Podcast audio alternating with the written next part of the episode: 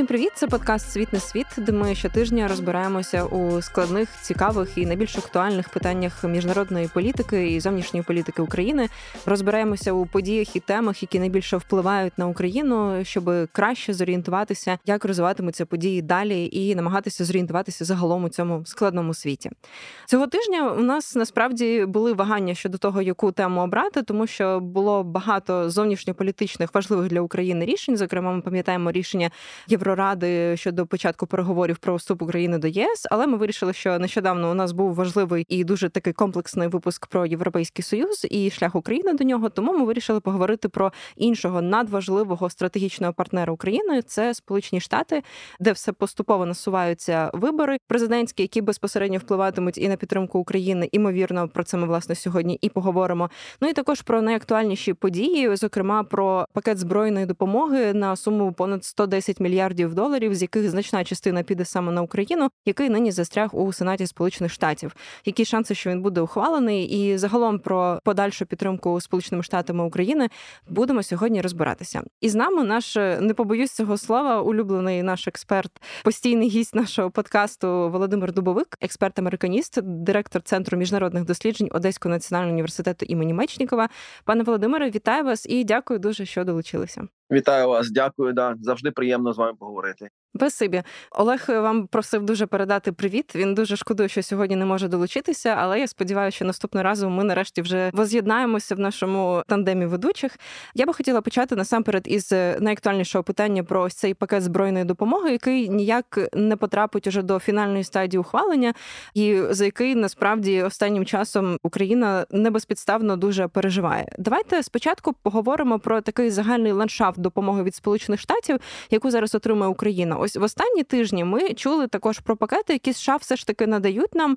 Це значно менші пакети на 175 і 200 мільйонів доларів, наприклад, і ці гроші, як казав Байден, надійдуть до України швидко.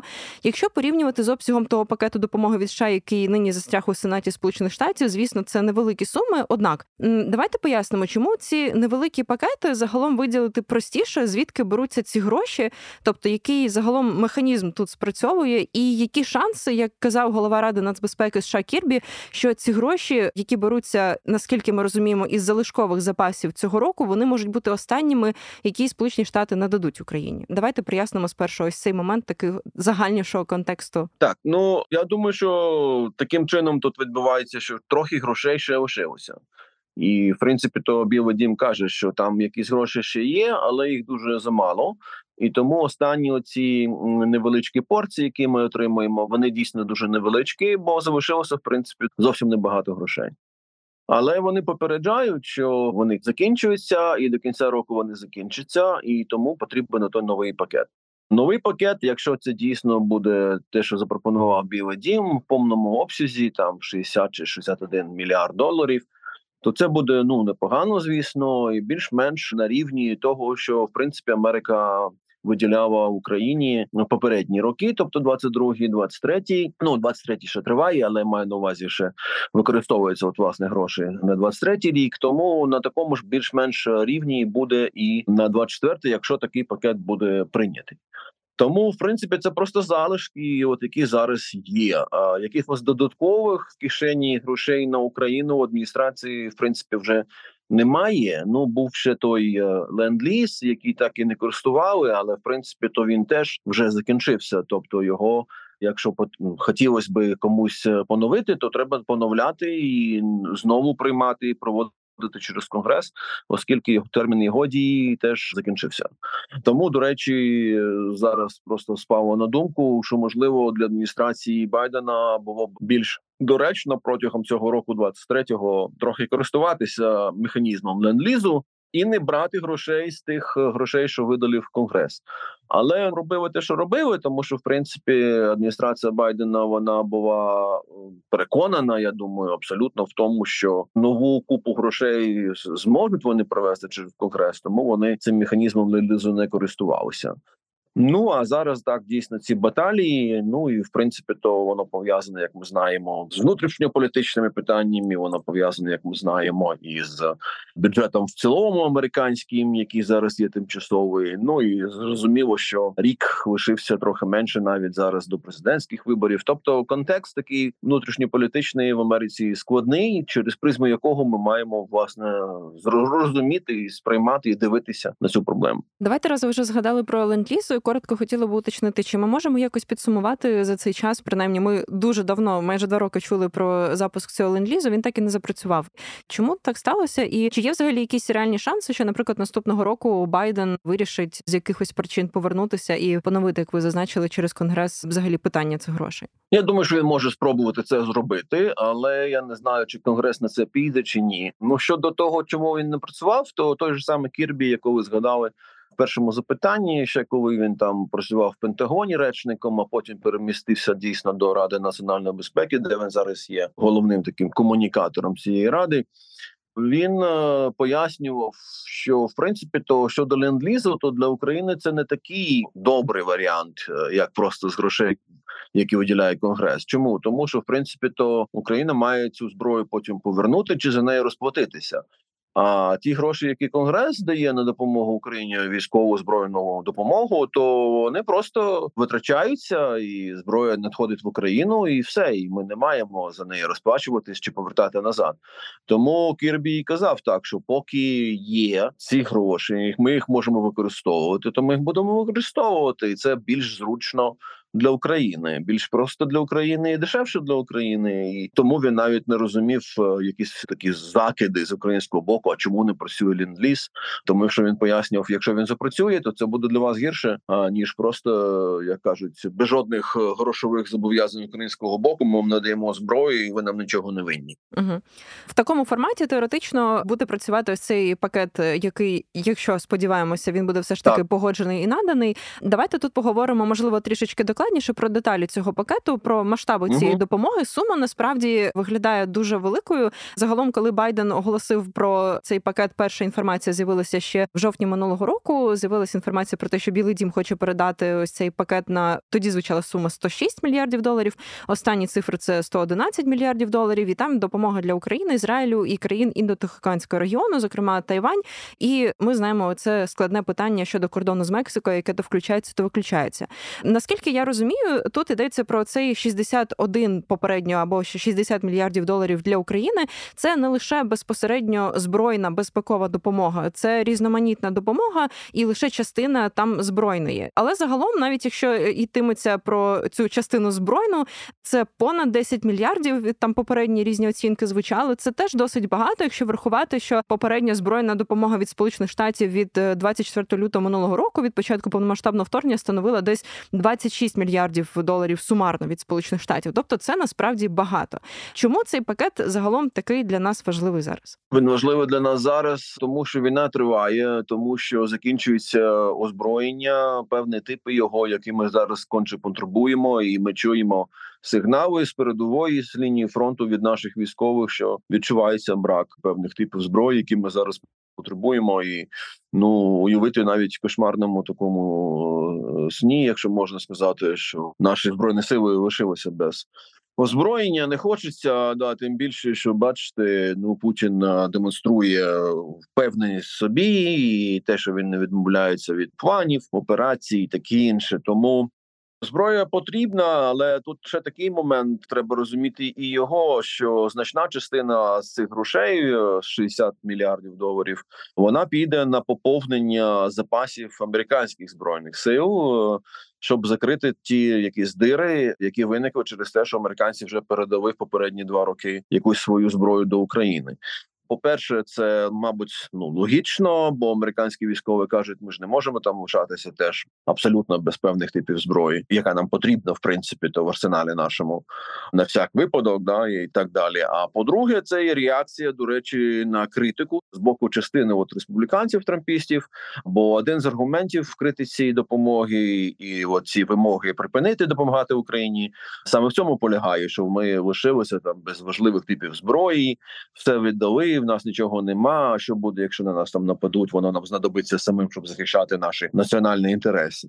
Ну а повертаючись до того, що всіх 60 мільярдів ще входить, то там дійсно не лише зброя, але і допомога уряду, щодо якої теж точаться дискусії. Бо деякі люди кажуть в сенаті ті ж республіканці, бо скажімо, є такий сенатор Котон від Арканзасу. Він в принципі то каже, що Україну треба підтримувати, давати Україні зброю, але він категорично проти того, щоб давати, скажімо, гроші на уряд на економіку, тобто не військову допомогу яка там включається в цю суму 60 мільярдів, десь більш-менш четвертина, можливо, від цієї суми, якщо так грубо казати, то вона має йти на уряд. Ну, власне, на все, що нам потрібно, щоб уряд працював, щоб економіка працювала, пенсії сплачувались і таке інше. Бо оцінюється, що десь до третини грошей, які витрачає наш уряд на своє функціонування, на соціальні виплати, таке інше, вона приходить з Америки, а інше від інших західних донорів. Ну щось зрозуміло, що наша економіка щось заробляє, щось потрапляє в бюджет, але не так багато. Тому, в принципі, то є ще й така дискусія, бо знову. Ж таки, той Котон, до речі, представляє штат Арканзас, де зокрема виробляються хаймерси, і взагалі то речі цікаві відбуваються в тому сенсі, що багато з тих військових виробництв, які виробляють зараз таким стахановським методом, да 24 години на добу зброю, як для Америки, так і для потреб України. Вони знаходяться в таких південних часто штатах червоних штатах, де домінують республіканці. Тому, в принципі, зараз от і така лінія пояснення користі і вигоди для Америки з допомоги Україні використовується активно зараз в тому сенсі, що дивіться ж гроші ж залишаються все одне в Америці. Це добре для нашої економіки, це добре для нашого військово-промислового комплексу. Ми створюємо тисячі і тисячі робочих місць. І Тому, в принципі, це не просто альтруїзм. Там віддали якісь гроші Україні і нічого не бачимо для нашої економіки. Для нашої економіки є теж серйозна користь. Тому це таке складне запитання. Ну а як ви вже сказали, поки що воно ситуативно пов'язане з цим питанням мексиканського кордону. Угу. Ось власне про це хотіла і далі поговорити з вами докладніше. Загалом мені здається, для такого обивательського першого погляду здається дуже неочевидним, чому у Сполучених Штатах ось ця зовнішня політична допомога ухвалюється комплексно. Тобто, якщо теоретично питання мексиканського кордону можна за потреби виключити чи включити, то чому так само, і ми пам'ятаємо, до речі, такі заяви звучали від спікера Палати представників Марка Джонсона про те, чому би не відділити голосування за пакети по Україні і по Ізраїлю, наприклад, чисто теоретично, як це так відбувається, що в Штатах ось саме так пакетно ухвалюється допомога на різні зовнішньополітичні напрямки, і взагалі була можливість на цьому періоді перепотій цього пакету загалом від його першої ідеї, там в жовтні цього року, до можливого ухвалення відділити питання України окремо, і ця теоретична можливість, вона би реально спростила ухвалення цього пакету, чи насправді це не так очевидно і можливо ні? Ну, ви знаєте, рахують голоси, дивляться на те, скільки там за, скільки проти, і різні варіанти пробують. І Майк Джонсон робить свою там роботу в цьому сенсі, що він моніторить, як би воно виглядало, можливе голосування, якби там такий пакет був чи такий пакет був. І поки що так він каже, що якщо повністю відокремити допомогу Україні, то це буде проблемне голосування з точки зору от його фракції, з якої саме він власне походить. Це трампійське крило республіканської партії, бо вони будуть е, там проти. Тим не менш, до речі, якщо він поставиться на голосування, то допомога ця пройде. Бо в принципі що демократична партія переважна і більшість, ну власне, всі демократи за президента, або тут партійна дисципліна. Байден каже, треба Україну підтримувати. Республіканці розділилися десь там 50 на 50, чи навіть противники допомоги будуть мати більше, там 60%, скажімо, то все одне є частина республіканців, які будуть голосувати за допомогу. А там всього на всього кілька голосів потрібно від республіканців, щоб воно пройшло. Тому це ситуативно для нього проблема лише в тому, що його будуть звинувачувати. Да, що він поставив на голосування, не забезпечив прив'язку до цього питання з мексиканським кордоном, південним кордоном. Бо для республіканців це зараз активний такий talking points, і вони використовують цю тему і весь час про неї говорять. І електорат є збуджений їхній через цю проблему. Прив'язка така, що вони кажуть, що там Росія атакує Україну, то для нас абсолютно не очевидно, що воно якось має стосунок до американських національних інтересів. Так, республіканці говорили багато сенаторів про те, що давайте ми спочатку подбаємо про американські кордони, а потім вже будемо говорити про Ізраїль, Україну і все інше. Так, от вони так і кажуть, да, що це більше загрози для нашої національної безпеки, те, що відбувається на цьому кордоні. Тому от така прив'язка в такому форматі вони готові це проголосувати. Але проблема не лише в тому, от дійсно, що там що просто гроші, якісь треба визначити, теж виділити на забезпечення цього кордону, але і в різних деталях, дрібницях, що вони пов'язані з там з правом на притулок, порядком процедурою отримання права на політичний притулок людей, що прибувають на територію США. Отут є багато суперечок, де демократи, ліберальна їхня база категорично там проти обмежень прав. А республіканці навпаки не полягають на більш жорстких таких нових формах і процедурах отримання притулка. І тому зараз дійсно знаєте, Трамп і його оточення вони весь час про цей кордон кажуть ще давно про те, що uh-huh. погані люди приїжджають. Ну і це проблема об'єктивна, бо в один останніх днів, до речі, там було е, скажімо 10 тисяч людей за один день перетнуло кордон нелегально. Ну це проблема, але просто як з нею що з нею робити, і ця проблема не нова. І ці всі речі вони обговорюються доволі давно. Але зараз республіканці вважають так: якщо адміністрація хоче допомоги Україні, так вже хоче сильно, то треба використовувати цей момент, щоб щось протягнути, те, що ми хочемо. Тут одразу питання: наскільки далеко взагалі може зайти Білий Дім сам Байден у своїх поступках республіканцям, щоб цей пакет був ухвалений, зокрема щодо питання кордону, тому що останніми днями в медіа з'являється така інформація, наскільки вона підтверджена, складно сказати, про те, що ну Білий Дім веде активні переговори із сенатом, зокрема з республіканцями, щоб знайти якогось компромісу, знайти можливостей для погодження цього пакету, і, зокрема, по Україні.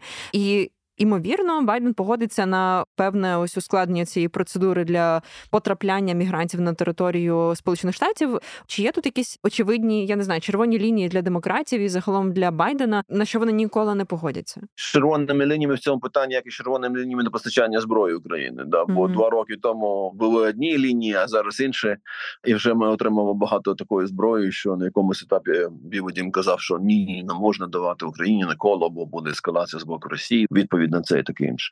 Але тут теж вони зараз намагаються зрозуміти, чи готові республіканці на компроміс, які в республіканців червоній лінії, де можна зустрітися на півдороги між позиціями, дивляться на свою власну партію, де є зрозуміло таке ліволіберальне крило, яке теж зовсім не хоче жодних компромісів. І е, вже часто я бачу таке, що люди кажуть, чи дійсно для нас так вже важливо підтримати ту Україну, щоб ми поступилися важливими якимись речами в питанні міграції, і таке інше. Тобто зрозуміло, що Байден не хоче продемонструвати слабкість позиції uh-huh. партії власної адміністрації. Що якщо будемо поступатися, то це буде прецедент. І залишившися рік до виборів, республіканці ще будуть тиснути і по інших питаннях, скажімо. І люди, які зараз ліволіберальна база, і так вже не дуже так сприймає Байдена як свого кандидата на новий термін президентський, то люди ще більше будуть від нього відворачуватися, да і відмовлятися його підтримувати, якщо він дуже багато буде поступок робити республіканцям. Ну і в цілому це така ситуація, що маятник такий не можна показувати якусь слабкість свою, тому намагаються зараз. Да, є процес. Там сенатор Мерфі керує від демократів, Ленгфорд від е, республіканців, але в принципі багато хто задіян. Формально вони між собою ведуть переговори, і я думаю, що вони можуть домовитися до чогось тут. Ну зрозуміло, що цей тиждень вже закінчився минулий, на якому ми сподівалися, що дійсно можливо буде навіть прийняти проголосований цей пакет допомоги. Ну і ми знаємо, що Шумер хоче як лідер більшості в сенаті, що навіть наступного тижня все ж таки сенат працював, але спікер Хоча Джонсон, палата представників вже пішла на канікули. каже, що ні, да і тому в принципі. Ну я не знаю навіть чи є якийсь сенс практичний в тому, щоб сенат працював, якщо палата представників все одне не буде голосувати, бо вона пішла дійсно на цю різдвяну відпустку. Тому я думаю, що більше практичного сенсу буде в тому, щоб дійсно відразу після цих різдвяних каникул це голосувати.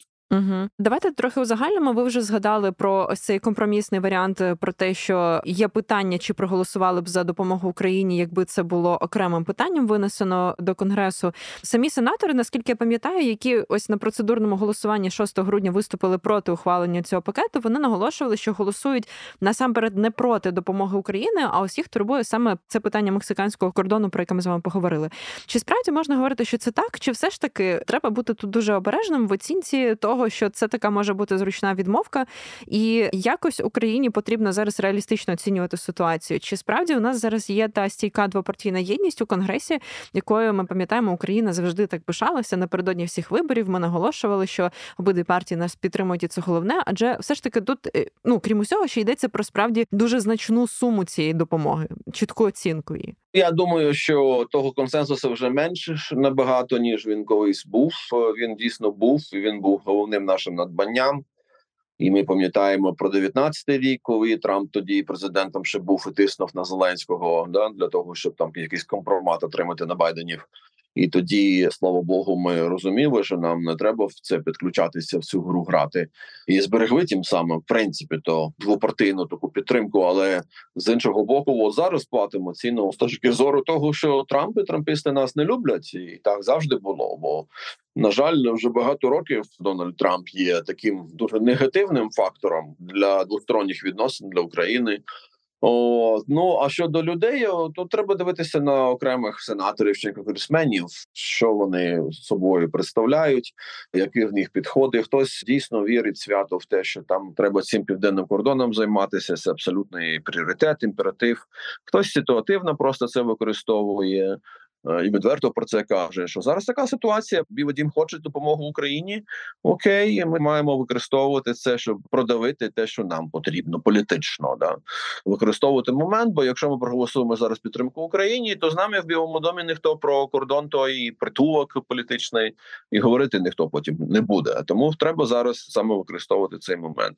Тому немає, мабуть, якоїсь спільної позиції. Хоча, от якщо ми побачимо, як поводять себе навіть Маконел як е, лідер меншості в сенаті республіканської, який є, як ми знаємо, прихильником підтримки України, таким переконаним, системним, послідовним. Але в цьому сенсі він теж бачите, він каже: ні, не будемо нічого голосувати про допомогу Україні і підтримувати, поки не вирішимо це питання з південним кордоном. Тому є певна така єдність ситуативна, політична всередині республіканської партії, що так дійсно треба зараз продавлювати якісь важливі моменти, які нам необхідні політично. Вони вважають, користуючись моментом. Давайте, щоб підсумувати загалом питання суто по цьому пакету, просто для розуміння. Ви зазначили, що уже по суті немає сенсу так тиснути, щоб проголосувати зараз до різдвяних свят, і можна вже зробити це після різдвяних канікул. Чи взагалі є розуміння, що потім буде відбуватися? Тобто, коли реалістично Україні та іншим країнам, які є в цьому пакеті, надійдуть ці гроші? Тобто про які строки ми говоримо, чи це поки зарано оцінювати? Я думаю, що трохи зарано оцінювати. Я думаю, що ще буде продовжуватися процес узгодження, погодження mm-hmm. і е, спочатку в сенаті комітеті, потім багато представників, чи вона буде змінювати цей законопроект, і тоді можливо він повертатися на розглядання до сенату, чи сенат буде намагатися виробити такий фінальний варіант, який вони будуть розуміти, що в палаті представників його сприймають і не будуть його змінювати, і за нього проголосують за сенатський якийсь варіант. Скільки це забере часу, коли саме вони приступлять? Ну в принципі, то великої паузи зараз немає, і процес узгодження він триває і зараз. Бо в принципі, навіть коли конгресмени чи там сенатори поїдуть додому на різдво, це не означає, що процес повністю зупинився. Це означає лише те, що нема конгресу в Вашингтоні і не будуть голосувань. Але люди, які працюють на відповідних конгресменів чи сенаторів, вони можуть працювати навіть і на свята з тим, щоб ну допрацювати і підготувати до повної готовності якийсь новий пакет і розуміти, що обидві партії там обидві фракції будуть його сприймати позитивно. Ну важко тут щось сказати, бо зараз дійсно не зрозуміло скільки часу цей узгоджувальний процес він буде продовжуватися. Тим більше, що ну ситуація така складна в цьому сенсі, і бачите, позиції такі доволі диаметрально протилежні, бо на початку процесу, але зараз потихеньку воно змінюється. Ну добре, те, що звісно, спікер, хоча б казав, що він ну буде ставитися на голосування і особисто підтримує допомогу Україні, і таке інше. Бо ми ж дуже хвилювалися, коли, врешті-решт, Майкла Джонсона обрали цим спікером, бо ми розуміли, з якого крива він виходить і як він голосував по допомогу допомозі Україні в останні рази. Він голосував завжди проти, крім самого першого голосування на початку весні 22-го року. Там, скажімо, Джим Джордан розглядався такий трампіст. Він просто відверто казав, що так я не буду ставити взагалі тут питання про допомогу Україні на голосування, якщо я буду обраний спікером. Тому, в принципі, можна дуже дуже дуже обережно висловлювати якийсь оптимізм. Але щодо конкретних дат, то тут важко казати. Угу, Зрозуміло.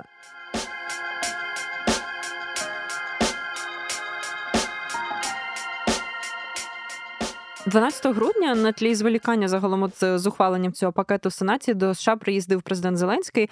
Потім насправді в кількох медіа з'являлася інформація, і BBC, зокрема, писала, що цей візит був такий сповнений розпачу. Взагалі, насправді, якщо поглянути на всі візити президента Зеленського до Сполучених Штатів від самого початку повномасштабного вторгнення, їх вже було три. Кожен із них оцінюється все гірше ніж попередній. Я просто пам'ятаю, наприклад, коли я висвітлювала візит Зеленського до штатів і зустрічі з Байденом в Білому домі у вересні, коли він тоді їздив на генасамблею, а потім до Вашингтона. Тоді теж звертали увагу на всі ось ці формальні моменти. Не було публічного звернення до конгресу, як в перший раз. Там не так постелили червону доріжку в Білому домі, чи не постелили взагалі. Хочу тут уточнити вас, наскільки ці зовнішні атрибути взагалі справді варті уваги, і чи справді варто на них так сильно зважати, і справді е, ну, списувати на те, що ось менше підтримки Україні у Штатах, значить і менше уваги до візиту Зеленського. Чи все ж таки варто звертати уваги на рішення? Хоча я розумію, що напевно підбивати підсумки останнього візиту Зеленського все ще рано, враховуючи, що ми не знаємо, чи не принесе нам найближчий тиждень якогось рішення ось по цьому пакету, про який ми з вами говорили. Mm. Ну що ж, я думаю, що на зовнішні атрибути можна звертати увагу, але не надмірно, да, бо там дійсно не це головне. Щодо еволюції чи динаміки, скажімо, фактору Зеленського чи впливу нашого президента, зокрема на розвиток двосторонніх українсько-американських відносин. Останнім часом протягом вже широкомасштабної цієї війни, то я думаю, що чесно треба сказати, що цей фактор трохи знижується в своєму значенні, і ну не так вже сприймається на ура, як абсолютний ну герой, суперстар такий чи рок-стар. Зеленський, як це було навесні, скажімо, 22-го року. Бо там дійсно був такий певний період, коли ну Зеленський всюди виступав, і він був такий дуже потужний. Міцний е, лобіст інтересів України, і йому важко було сказати ні. Власно, де б він не виступав, щоб він не просив, то у відповідь він зазвичай чув таке, що окей, добре, зробимо, бо будемо допомагати, таке інше, і це справилося не лише на позицію політичних еліт, там окремих країн, скажімо, чи і на громадську думку. Що в принципі люди там були дуже проукраїнськи налаштовані тоді на початку широкомасштабної бачилися наступ російський, це звірства і злочини військові, таке інше. Тому був такий настрій. Але зараз вже бачимо трохи і втомилися вони в лапках Да, як ми трохи кажемо, гірко це казати, але від цієї вини, хоча воюємо, ми втомилися вони. От і те ж саме і політичні еліти, і те ж саме трохи і громадська думка в різних країнах, зокрема в Америці, яку ми бачимо, що потихеньку зменшується рівень підтримки чи віри в те, що треба і далі підтримувати масштабну Україну. Ну і Зеленський, бачите, потихеньку вивітрюється із харизма трохи, і повідомлення приходять про те, що ну є якісь проблеми, що може якісь приклади корупції зберігаються, чи можливо ще якісь суперечки політичні, чи можливо ці розбіжності там, скажімо, чи там перебільшують їх чи ні, але про це чують на заході між військовими та політичним керівництвом в Україні, і все воно на це впливає. Тому, в принципі, так з кожним візитом Зеленського до Вашингтону коефіцієнт корисної дії е, зменшується, але в принципі то все одне він лишається на певному рівні, і тому, якщо Зеленський зараз полетів, то й добре, і в принципі, то Байден, я думаю, дійсно був зацікавлений. Вони зараз партнери в цьому питанні. Зараз е, для Байдена допомога Україні дуже важлива політична, навіть внутрішньополітична. Бо якщо не дай Боже війна невдало розвивається чи закінчується для України, то це і невдача і удар по Байдену теж по його репутації, там його рейтинги і так вже низькі. А тут ще якщо буде проблема з цією війною для нього політично, то він просто майже приречений на поразку. Ну а якщо хтось думав, що якщо Зеленський зараз полетів, то прямо того ж дня чи наступного дня після його візиту збирається раптом конгрес і голосує цей пакет допомоги Україні, то це просто абсолютно нереалістично і безглуздо. Часто я бачу ці статті ті, щоб візит не вдалий чи провальний через те, що не було цього голосування відразу ж після його візиту. Але від самого початку це було б неправильно очікувати, що так може статися. І що мені здається, ще одна реакція популярна, окрім цієї, яку ви згадали, про те, що сам факт, якщо Зеленський їде особисто просити про допомогу, значить справи вже просто дуже погані. Ну йому треба просити погані, не погані. Зрозуміло, всі знають, яка ситуація зараз в цій в принципі в цій війні. Що вона складна зараз складний момент, і зараз дійсно ну якось інституативна ініціатива може перейти до сторони ворога, і тому Важливо попередити це, важливо це не допустити. І зараз всі чують про цю суперечку в Америці. Європейці відповідно зараз підтягуються, дивляться, що відбувається в Вашингтоні, і для себе намагаються зрозуміти, як їм себе проводити, поводити, якщо Америка припинить бути лідером цієї коаліції проукраїнської, чи зменшить свій вплив і зацікавленість в підтримці України, чи може Європа взагалі то сама без Америки тягнути далі допомогу Україні з точки зору зброї, з точки зору фінансування, тобто так зараз дуже важко всім зрозуміти, що має далі відбуватися. Ну Зеленський робить те, що він має робити. Він і просить, так бо це його завдання, бо він є президентом цієї країни і збройні сили, які потребують конче потребують цю зброю, цю допомогу. Тому в цьому сенсі так це проблема для нас в тому, що в нас дійсно не вистачає своєї бази індустріальної для цього і не вистачає і грошей, і таке інше, на відміну від Росії, яка перевела свою економіку, незважаючи на санкції на ці військові рейки, і таке інше, і заробляє гроші, і має гроші, і зараз виробляє більше продукції оборонної, незважаючи на санкції. Ну що тут робити? Тут треба визнати, що це залишається дуже складний для нас асиметричний конфлікт. І ця війна з Росією. Тому нам іншого вибору немає, і дилем тут немає ніякої. Треба їхати і просити, поки готові щось давати. Я гадаю, варто ще в цьому контексті згадати ще одне рішення, яке було ухвалено в Сполучених Штатах, е, яке пов'язане також з майбутнім допомоги Сполучених Штатів для України. Днями Конгрес США схвалив законопроект про оборонну політику, який дозволяє щорічні військові витрати у розмірі рекордної суми. Це 880 26 мільярдів доларів на 3% більше ніж минулого року, наприклад. І він продовжує один із заходів допомоги Україні. Це ініціативу сприяння безпеці України до кінця 26-го року. І щороку можна виділяти в межах цієї ініціативи 300 мільйонів доларів Україні. Uh-huh. Тут я хочу запитати вас про що взагалі свідчить той факт, що Сполучені Штати збільшують видатки на оборону, і зокрема, чи є тут чітке розуміння, що насамперед це пов'язано з російською агресією, чи все ж таки тут питання внутрішньої безпеки Сполучених Штатів також важить, які основні мотивації загалом і чому ці видатки були збільшені? Ну, ви знаєте, в принципі, то процес цей такий він е, лінейний, в тому сенсі, що ми спостерігаємо з кожним роком і цей бюджет збільшується, і навіть до початку масштабної агресії Росії проти України бюджет цей збільшувався. І навіть до 2014 року, до початку війни в цілому російсько-української російської агресії проти України він теж постійно збільшувався. Тому американці розуміли, що в світі багато загроз для них є. То був там ісламський фундаменталізм, Аль-Каїда, то там оце Китай зараз же сприймається як головна така загроза на перспективу і виклики таке інше. Тому він збільшується і просто долар ще не такий, як він був. Тобто за один долар, умовно кажучи, сьогодні менше можна придбати ніж там 20 чи 30 років тому. Тому навіть на сучасну якусь зброю таку треба зараз більше грошей використовувати ніж, скажімо, знову ж таки 10 чи 15, чи 20 чи 30 років тому. Тому він постійно збільшується. Ну а зараз тим більше у Пентагону і всі, хто підтримує цю ідею збільшення оборонного бюджету, багато аргументів, бо вони кажуть, бачите, що у світі відбувається, і Росія, і Китай, і інше, і там Іран є. Ізраїль треба підтримувати і присутність свою в інших регіонах. А ще є там. Ну щодо Китаю, то треба ж з японцями, і корейцями працювати, і вибудовувати якісь формати. Все це коштує грошей. О, Тому цей бюджет збільшується. До речі, це викликає е, критичну реакцію з боку багатьох американців, як справа, так і зліва. Бо частина трампістів і людей, в принципі, таких правих поглядів, вони теж кажуть, що не треба нам там приймати участь у всьому і вирішувати всі проблеми. Треба трохи відсторонитися. Америка, перш за все, Америка first, як каже Трамп. Це досі лишається популярним гаслом. З лівого боку, тим більше ліволіберали кажуть, та що ж таке мілітаризація, то військово-промисловий комплекс, про який ми давно казали, що це проблема для нас і загроза в принципі для нашої демократії.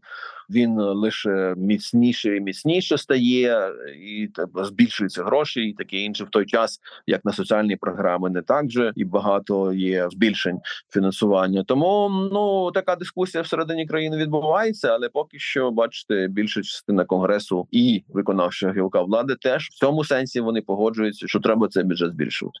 Я гадаю, що загалом ця історія з багатостраждальним ухваленням пакету допомоги Україні у Сенаті вона також уже відбиває на собі початок передвиборчого протистояння в Сполучених Штатах. І, зокрема, ви згадали про те, що той факт, що Байден так персонально зацікавлений, постійно акцентує з цього всього пакету насамперед на допомозі саме Україні, свідчить про те, що це для нього важливий зовнішньополітичний напрямок.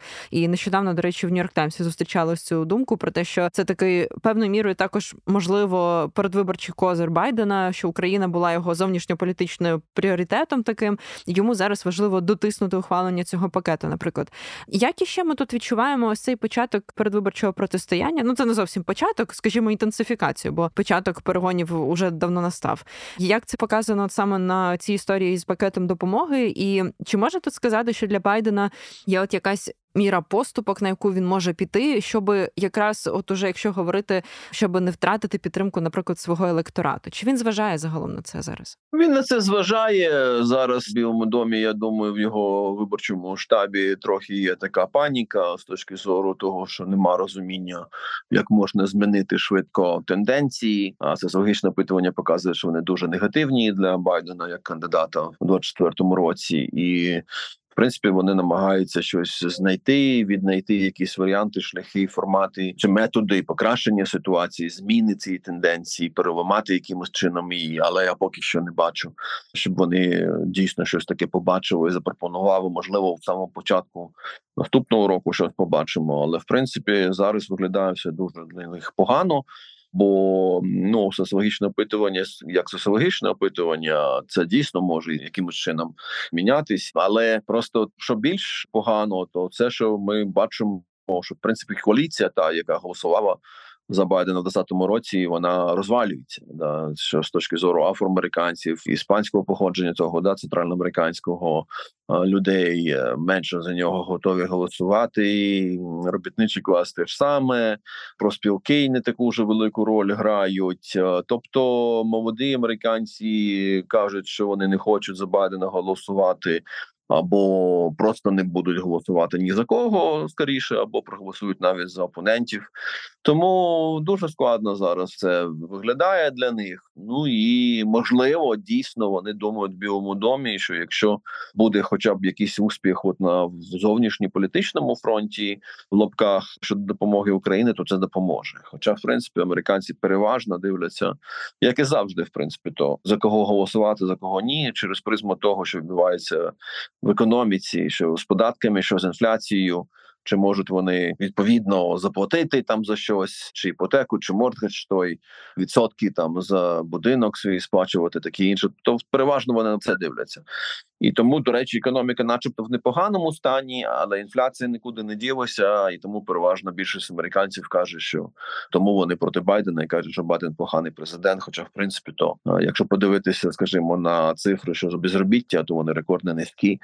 Ну така ситуація для них зараз трохи складна. Чи якась перемога з точки зору зовнішньої політики допоможе Байдену переломити цю тенденцію? Ще побачимо. Ще одне питання пов'язане з цією тезою про те, що є вже спроби з боку республіканців підважити авторитет і підважити, зокрема, передвиборчі шанси Байдена перебратися. Тут варто згадати ще одну подію останніх днів. Палата представників Конгресу Сполучених Штатів 13 грудня проголосувала за формальне схвалення на розслідування щодо імпічменту Байдена. Угу. Насправді, поки що, наскільки я розумію, формально доказів протиправних дій Байдена не знайшли, але уже чисто теоретично процедуру обговорюють імпічменту. З чим це пов'язано і наскільки наскільки взагалі правомірним є запуск цієї процедури, і ззовні це видається дуже очевидною спробою справді підірвати авторитет Байдена, чи все ж таки все не так просто? Навіщо це зараз взагалі потрібно? Це прив'язується до виборчої кампанії, як ви сказали. Ми раніше вже про це говорили. Бо в принципі хочуть тримати його під тиском певним. Частина електорату трампійського вони вірять в те, що їм кажуть з їхніх там каналів, сайтів, що насправді Трамп кристально чиста людина, відбувається політичне переслідування. А от хто насправді корумпований, так це президент, і його син Гантер, і вони їх називають весь час кримінальна родина Байденів, такі інше і. Тому намагаються це використати. І люди багато хто каже: ну якщо вже імпічмент і слухання про це в конгресі, то там, мабуть, є щось, бо без вогня, скажімо, диму не буває, таке інше. Ну і тут просто якась помста, така дрібна, бо в два рази багато представників, коли демократи там домінували, виносили імпічмент президенту Трампу. От давайте ми зараз спробуємо це ж саме зробити щодо Байдена. Але звісно, що там нема нічого, в принципі, такого, щоб заслуговувало там на на імпічмент. Але не це головне. Головне, в принципі, от опсікс, як кажуть американці. Тобто виглядає так, що о, да, дійсно тиснуть на президента по всіх фронтах. Рейтинги президента і так низькі. А ми ж додамо тиску і будемо весь час про цього Гантера говорити і викликати його до конгресу і таке інше. І бачите, навіть з Гантером Байденом він наполягає на тому, щоб він свідчення свої давав і виступав в конгресі публічно, щоб всі могли почути, що в принципі то він нічого такого не робив кримінального. Да а республіканці кажуть ні. Давай ти приходиш до нас, будеш давати свідчення, але не публічно. Тобто, щоб люди не могли переконатися в тому, що Гантер нічого такого не зробив дуже поганого, але виглядало так, що щось там таке серйозне. Е, ну а до речі, все ж таки зараз звинувачування проти нього є, і вони серйозні проти Гантера і відповідних судових рішень. Ми побачили кілька останнім часом. А то все це буде використовуватися. Ну і на жаль, е, що стосується Гантера, то він завжди пов'язаний якось з Україною, хоча свою діяльність таку він мав не лише в Україні, а в інших країнах, і з Китаєм, і з Румунією, з іншими. Але для нас це переплетається тут. Е, тому, в принципі, хтось з трампістів весь час каже: ну звісно, що вони хочуть підтримувати Україну, бо вона корумпована. А Байден теж корумпований. Дивиться, де там Гантер працював колись в цій борізмі. Тому вони хочуть надалі там отримувати якісь гроші, якісь прибутки і таке інше. Насправді це ну ви зараз розповідаєте, і це такі флешбеки з 2020-го, коли розганяли так. цю тему. Просто здається, що да. ці передвиборчі інструменти і обвинувачення вони не змінюються. Ну просто щось намагаються довести тут до імпічменту Байдена, тобто просто підвищується градус. Ну і проти Трампа не просто там є вже низка судових справ, серйозних обвинувачень. Uh-huh, наприклад, uh-huh. просто якби методи ті ж самі, просто вони трохи набираються обертів. Yeah. Ті ж самі вони додаються до нових. Угу. Да. Я гадаю, щоб так узагальнити, поки зарано прогнозувати, що означатимуть для України наслідки виборів у Штатах. Я думаю, у нас ще буде просто мільйон можливостей про це ще поговорити. Так. Але давайте, можливо, зробимо на якусь коротку чи середньострокову перспективу певні прогнози щодо передвиборчої кампанії, яка все більше інтенсифікується, все більше розгортається. Які тут є можуть бути ризики для України? Зокрема, якщо можливо дивитися наразі на риторику кандидатів від республіканців виборців. Це ж не лише Трамп, хоча наразі всі опитування свідчать про те, що швидше за все ми знову побачимо ту ж саму картину, що саме Байден і Трамп зійдуться у цій передвиборчій боротьбі. Але також є ще там Нікі Гейлі, у якої ростуть рейтинги, можливо, Десантіс, у якого вони не такі стрімкі. Наскільки взагалі питання України, зокрема з боку республіканців, можливо, чи є тут ризики, що вони зроблять його якимось токсичним, не знаю, будуть тиражувати цю думку про те, що американці вже втомилися від війни. Чи буде питання України? Ви згадали про те, що так зовнішня політика меншою мірою цікавить зараз американців, але все ж таки, чи може воно стати якимось небезпечним? Я не знаю, в період передвиборчих гонок у Сполучених Штатах? Думаю, що є підстави так вважати, що дійсно трампісти будуть це використовувати, але частина республіканців, які не є трампістами, але вони якось ситуативно можливо будуть теж доєднуватися до цього, оскільки же Трамп буде кристалізуватися як кандидат від партії, то багато хто з республіканців, хто можливо не належить навіть до того сегменту партії, де Трамп там керує, вони трохи будуть підтягуватися. На жаль, я так думаю, і тому ми бачимо до речі, що дійсно потихеньку зростає кількість людей фракції в палаті представників республіканської, які там проти голосують допомоги допомоги України або повністю проти, або ну, там кажуть про якісь умови, там корупція, не корупція, моніторинг. Давайте дивитися, як витрачаються ці гроші, такі інше. Ну і з точки зору зовнішньої політики будуть казати, да, що дивиться там, фокусується виключно на Україні Байден, але проблем багато в світі. Іраном там ніхто не займається, чи Китаєм недостатньо займається. Хоча це неправда, до речі, бо Байден активно його адміністрація працює, до речі, на китайському напрямку. Тобто тут нема такого, щоб абсолютно переключився, скажімо, на підтримку України і забув про інші напрямки. Цього зовсім немає, але буде це використовуватися. Да, на жаль, е, токсичність буде. Ну і по мірі того, як буде потихеньку падати рівень підтримки України в американському суспільстві, то це теж на це будуть зважати опоненти допомоги Україні. і Будуть розуміти, що вони в принципі певною мірою созвучні відбувають настрої в суспільстві американському, то сміливо можна казати про те, що треба згортати цю допомогу о, Таким чином, я думаю, ну і демократам складніше буде говорити, що треба Україну підтримувати, якщо опитування соціологічні будуть показувати подальше падіння рівня підтримки України в американському суспільстві. Тут на жаль, певним часом було я вважаю Байденом втрачену ініціативу, і динаміка позитивна могла б бути в тому сенсі, якби він постійно нагадував американцям, чому саме треба Україну підтримувати з точки зору американських національних інтересів. Але він майже ніколи цього не робив. Тому, якщо він просто говорив про те, що там це несправедливо, неправильно те, що Росія робить з Україною, порушує світовий порядок, чи там територіальну цілісність, чи там ми за демократію проти авторитарного режиму, те працює на частину американців, а на частину ні. Тому треба було весь час оці два роки останні Байдену нагадувати американцям, пояснювати, як це пов'язано з американськими інтересами, те, що ми підтримуємо Україну.